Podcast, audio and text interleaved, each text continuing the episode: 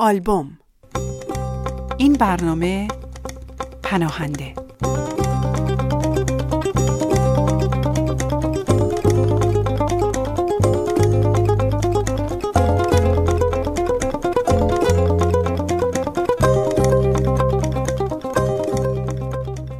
اولین باری که دیدمش تازه رسیده بود اینجا. رنگ پریده بود. انگار همه راه و پیاده اومده بود. قبار داشت روی صورتش من سرم و بردم دم گوش رامش و پرسیدم این کیه؟ تازه اومده؟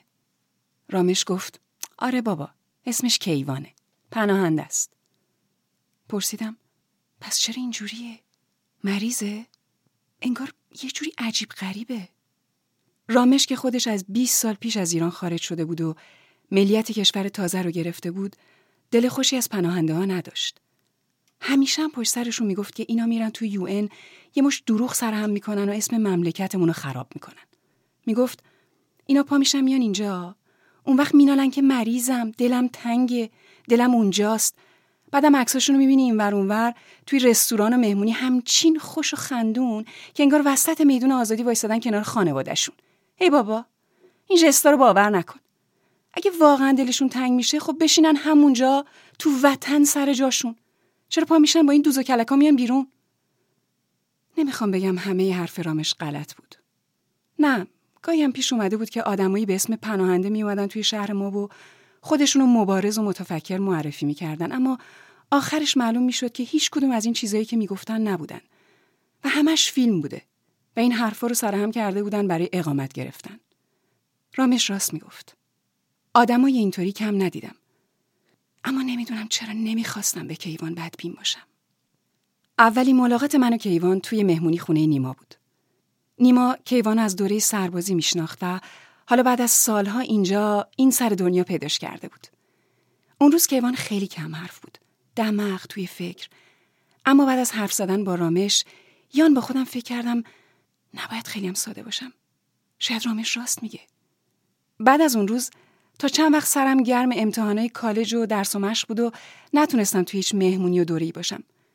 تا اینکه بعد از چند وقت یه فیلم ایرانی اومد توی سینمای شهرمون و من همراه رامش رفتم برای تماشای فیلم.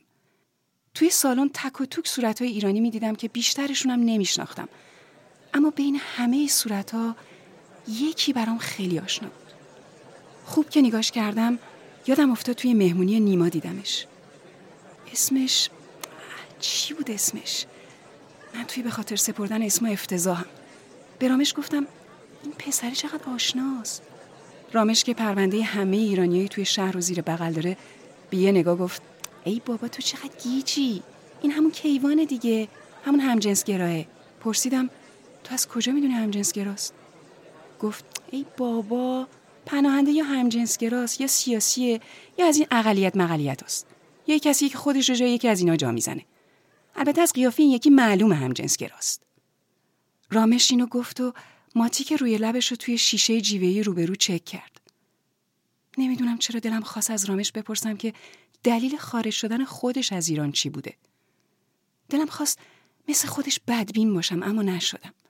به کیوان نگاه کردم و حس کردم که غمش واقعیه. شاید به خاطر نگاهش که بیشتر وقتا پایین بود و از چشم توی چشم شدن فرار می‌کرد. به خاطر حرفایی که پشت سرش می‌زدن. شاید به خاطر اینکه دیدم توی شلوغی سالن انتظار نشسته روی نیمکت و کتاب می‌خونه. یا شایدم برای اینکه منو یاد فرید پسر خالم مینداخت که بعد از مهاجرت افسرده شد و مریض احوال برگشت ایران. با خودم گفتم اولین باری که توی مهمونی ببینمش میرم باش حرف می‌زنم.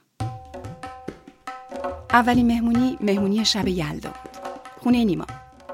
از نیما پرسیدم اون دوستتم میاد؟ نیما گفت کدوم؟ گفتم همون که تازگی اومده کیوان. گفت آها آره میاد ولی دیر میاد.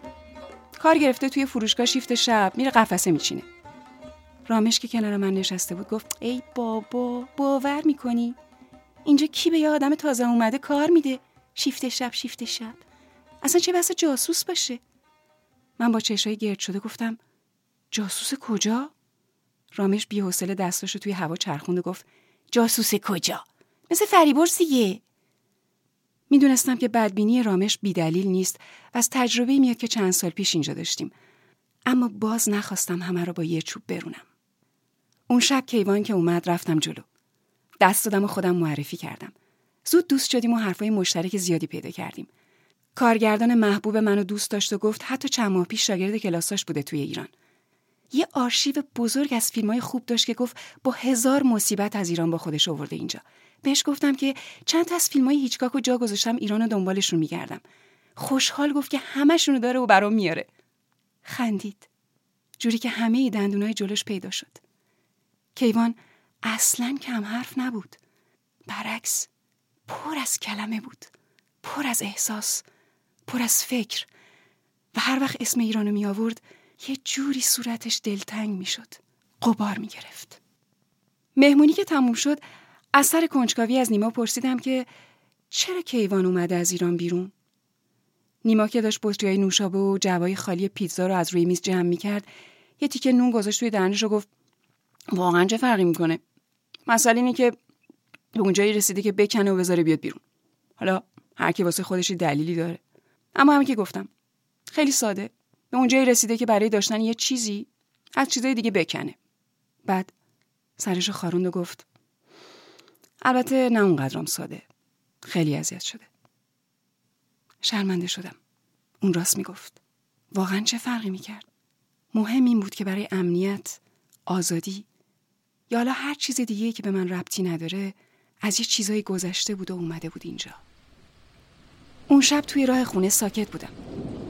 رامش رانندگی می‌کرد و بارون محکم و شلاقی میکوبید به شیشه جلو. گفتم رامش دیگه لطفا پشت سر کیوان اینجوری حرف نزن. همه که دقل و کلاهبردار و وطن فروش نیستن. همه که فیلم دلتنگی بازی نمی‌کنن. تازه مگه ما خودمون هر کدوم به شکلی ناچار نشدیم که بیایم؟ رامش چیزی نگفت. شاید به پناهنده شدن خودش توی 20 سال پیش فکر می‌کرد. و واقعیتی که این کارش خستش کرده بود پخش صوت ماشین رو خاموش کرد و تا موقعی رسیدن به خونه فقط صدای بارون بود که به سقف ماشین میکوبید. برای عید نوروز خونه بهار بودیم. سبزه و سنبل و عطر قهوه و موزیک غیر ایرانی. از نیما سراغ کیوانو گرفتم. گفت مگه نمی‌دونی؟ کیوان رفت. پرسیدم کجا؟ ایران؟ نیما گفت نه بابا ایران که نمی‌تونه بره. رفت جنوب. اونجا کار گرفته توی کافه. اینجا اذیت می‌شد.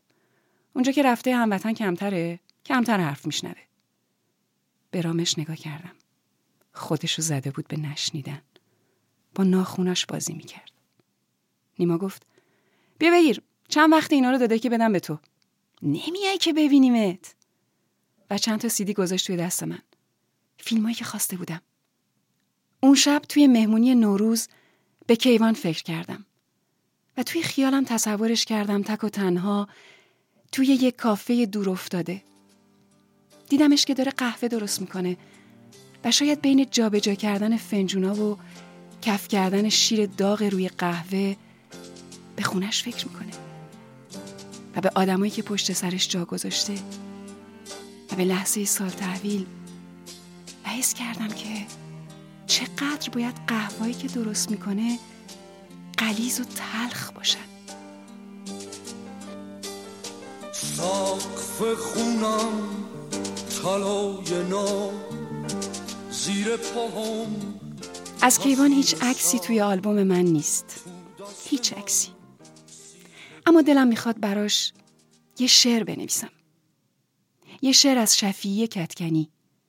به این امید که کیوان یه روزی اونو بخونه. به این امید که رامش هم این شعر رو بخونه. و به این خیال خوب که یه روزی هیچ کس مجبور نشه از خاک خودش و از ریشه خودش به هر دلیلی دل بکنه.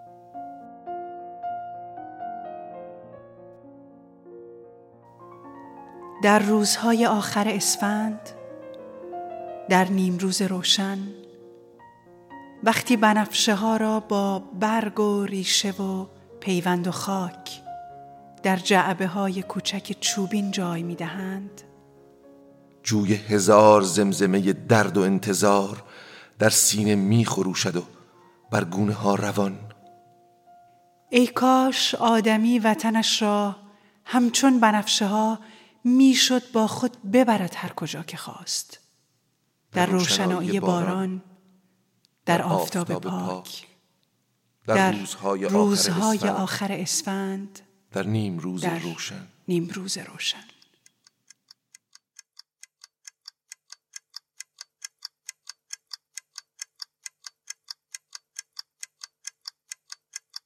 این برنامه کار مشترکی بود از نویسنده ستاره بیزایی تدوین و کارگردانی شبنم طلویی اجرای متن و شعر گلچهر دامغانی شبنم طلویی امیر حسین حسینی. صدا بردار امیر حسین حسینی. ضبط صدا استودیو نیام.